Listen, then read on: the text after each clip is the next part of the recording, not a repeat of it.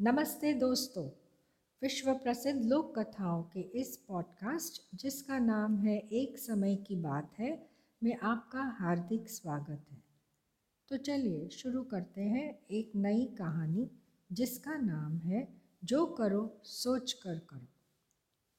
एक बार एक विषैला सांप नदी के किनारे लेटा धूप का आनंद ले रहा था, कि तभी न जाने कहाँ से एक काला कौवा उसके ऊपर झपटा और उसे अपने पंजों में दबाकर आकाश में उड़ गया।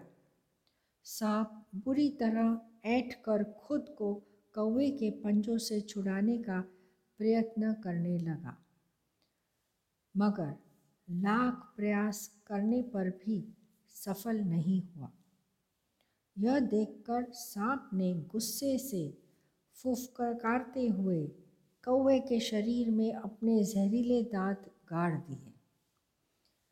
कुछ ही क्षणों में जहर का प्रभाव दिखने लगा।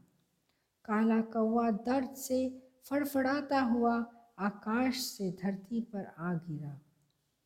सांप मरते हुए कौवे के पंजों से निकलकर भाग गया। कौवा अब मौत मौत के दरवाजे पर खड़ा था। सांप का जहर उसके शरीर में हर ओर फैल चुका था।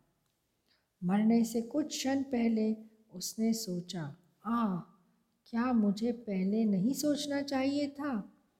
यह मेरी भूल थी कि मैंने बिना सोचे विचारे एक जहरीले सांप से को उठा लिया और उस सांप ने मुझे डस लिया। मुझे यह नहीं करना चाहिए था।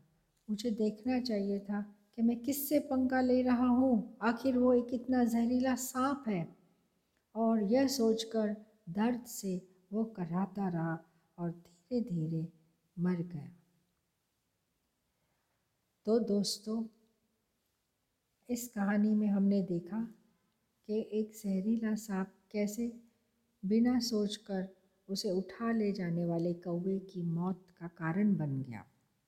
इस कहानी से हमें यह सीख मिलती है कि समझदार सोच कर काम करते हैं, मूर्ख करने के बाद फिर सोचते हैं।